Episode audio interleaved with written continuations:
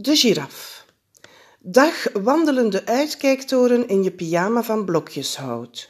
Kun jij ook verdwalen? Heb je het nooit koud? Hoe is het vlak onder de wolken? Kun je daar ademhalen?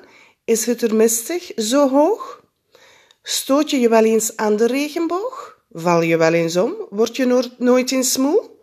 Stroomt er wel genoeg bloed naar je hersens toe? Hoe in hemelsnaam kan zo'n uitgerekt beest als jij bestaan? De giraf heeft een hart als een katapult. Bij iedere slag schiet het bloed, dat zuist, dat giert, dat brult, door die eindeloze nek naar boven, via aderen, vuistdik en zo sterk als een ankertouw.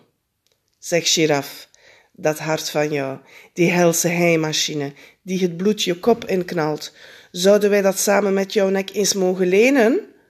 Om te kunnen zien of het waar is wat de mensen zeggen, dat regen begint als sneeuw voor hij op aarde valt.